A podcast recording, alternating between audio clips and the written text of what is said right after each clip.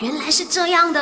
My, you know, no, no, no, 不知道的变成你知道的。今天的话题呢，就是如何快速背单词啦。那其实很多人都很清楚自己的这个极限的啦。